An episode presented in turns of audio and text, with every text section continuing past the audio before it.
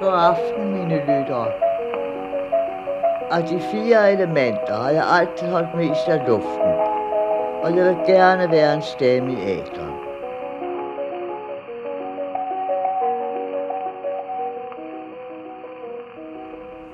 Evalds stue på Rungstedlund, Karen Blixens arbejdsværelse, Elisabeth Nøjgaard. Vi står foran en væg her fyldt med det, man vel kan kalde afrikaner eller afrikanske minder. Er det Karen Blixens originale vægsmykning? I et vist omfang er det. Det her rum får Karen Blixen indrettet som, som sit yndlingsarbejdsværelse, da hun sætter huset i stand sammen med arkitekten Sten Ejler Rasmussen i 58-59. Men det er hendes arbejdsværelse, lige fra hun kommer hjem fra Afrika, hvor hendes mor ligesom giver hende hele østfløjen her til sin bolig. Og her holder hun utrolig meget at være. Det var også her, hendes far arbejdede. Og så er der jo hele historien om, at det også formentlig var her, Johannes Evald skrev Rungstads lyksaligheder. Og han er også med på en byste, der står oppe på bogskabet derovre. Ja. Men Afrika og Karen Blixen. Vi ved, at Afrika betød al verden for Karen Blixen, både personligt, menneskeligt og litterært. Hvad var det for en oplevelse, hun havde med kontinentet, og hvad var det for en overenskomst, hun indgik med Afrika? Hun fortæller selv, at Afrika siger til hende, tro på os, og vi vil beskytte dig. Og hun fortæller, at det tog hun til sig med al sin kraft, og derved blev det en pagt.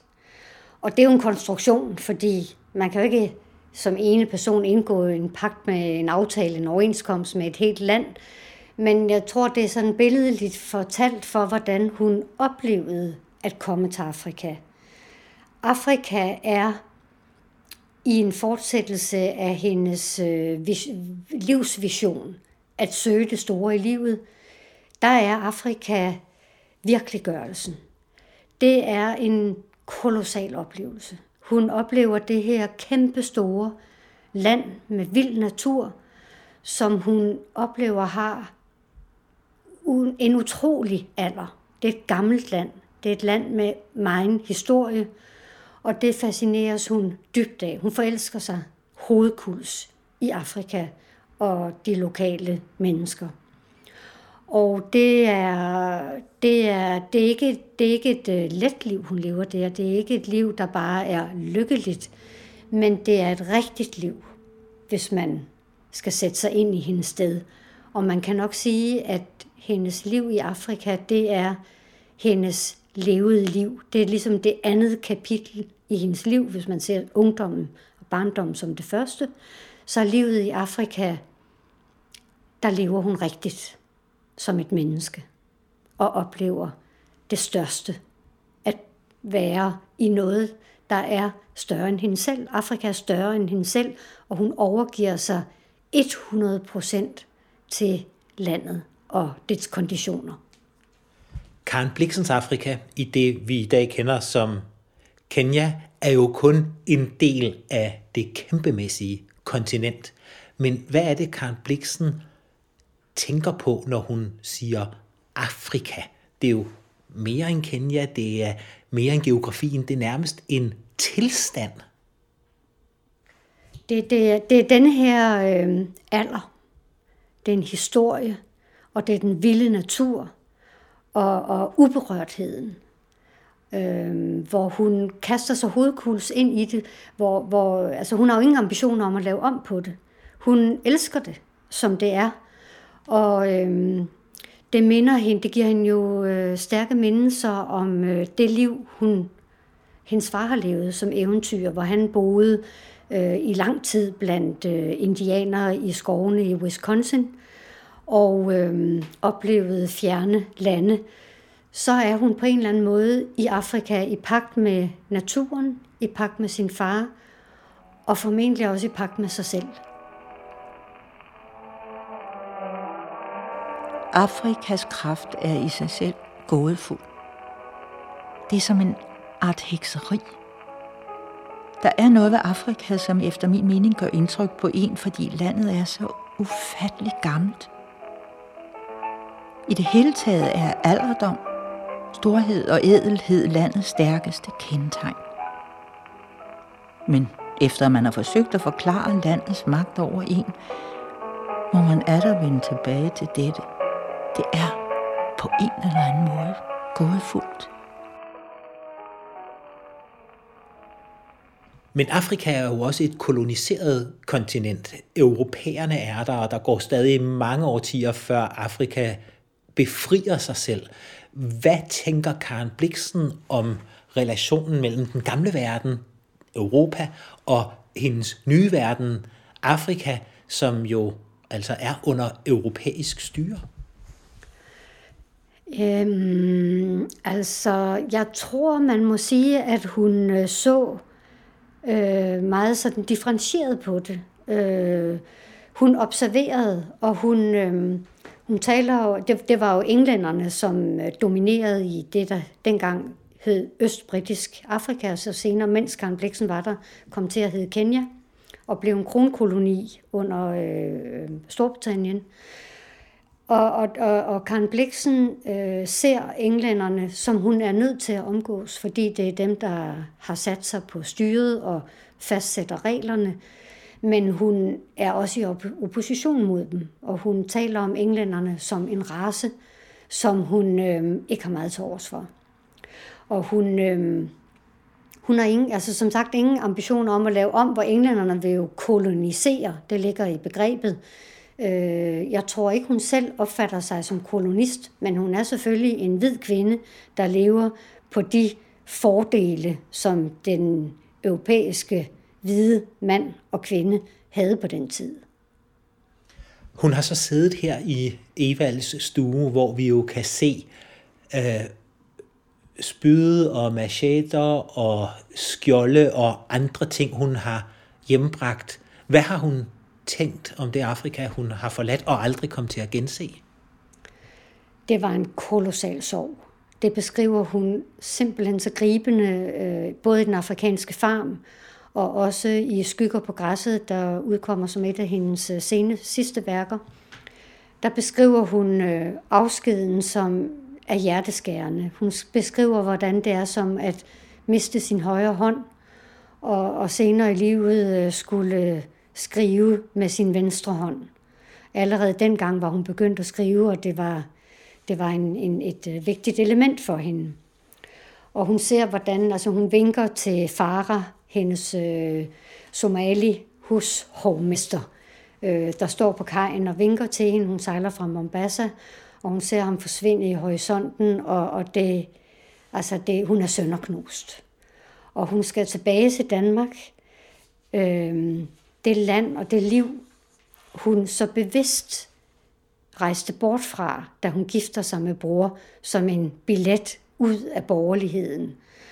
Og da hun er på vej hjem, og da hun forlader Afrika, der har hun skrevet til sin bror Thomas, at hun vil hellere døden end borgerligheden. Og i døden vil hun prise sin trosbekendelse til friheden.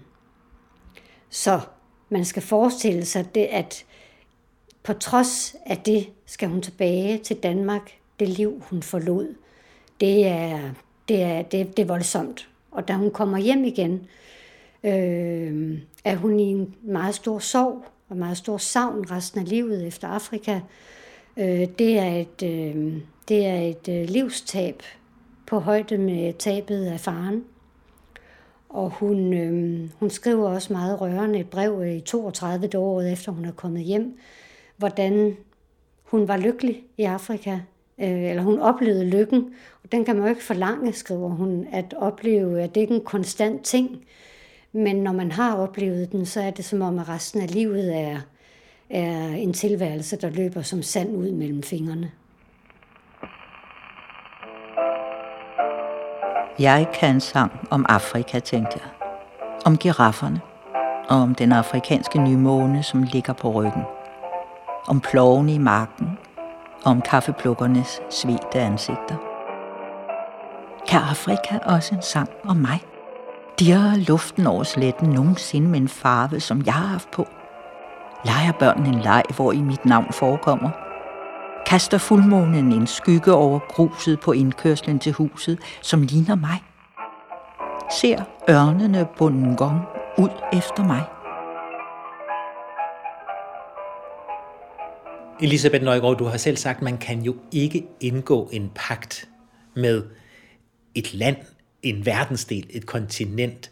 Men kunne Karen Blixen indgå pagter med de mennesker, hun omgikkes med i Afrika?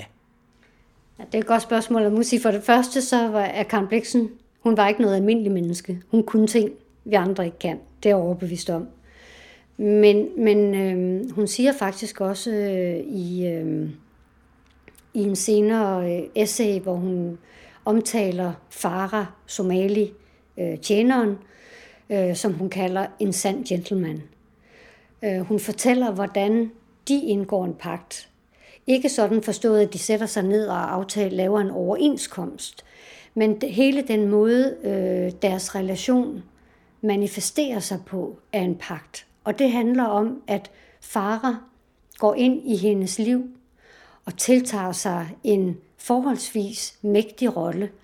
Uden en mundtlig aftale, så overtager han hendes husholdning og hendes privatøkonomi og bliver hendes kassemester. Det er ham, der bestemmer, hvornår der skal købes nye ridestøvler, hvornår der skal købes champagne, og det skal der altid, når der kommer kvinder på besøg eller gæster i det hele taget. Og ridestøvler skal selvfølgelig også være i orden, men mange af de andre ting, der må hun ærligt talt spare på. Men det, hun siger, er, at den måde, Farah går ind og beskytter hendes ære, dette at føre et ordentligt hus for hende og sørge for, at der er styr på tingene, det er ikke for at være flink mod hende, men det er for at sikre, at værne om hendes ære. Og æresbegrebet er jo helt centralt for Karen Blixen, og den fælles forståelse fortolker eller præsenterer Karen Blixen som en pagt med Farah. Så en pagt er ikke nødvendigvis en nedskrevet kontrakt eller en formuleret overensstemmelse, men en måske tavs indforstået forståelse mellem to mennesker, der er i en eller anden form for symbiose. Altså sådan som vi forstår pagt i dag, så er det jo en aftale mellem to mennesker. Men når man går tilbage til ordets oprindelige betydning, så er en pagt en overenskomst mellem mennesket og Gud. Og det siger sig selv, at det er de færreste mennesker, der har en direkte face-to-face dialog med Gud. Så hun genopfinder denne her gudspagt og leger lidt med at være menneske og hersker og Gud og det mægtige og ære og tro.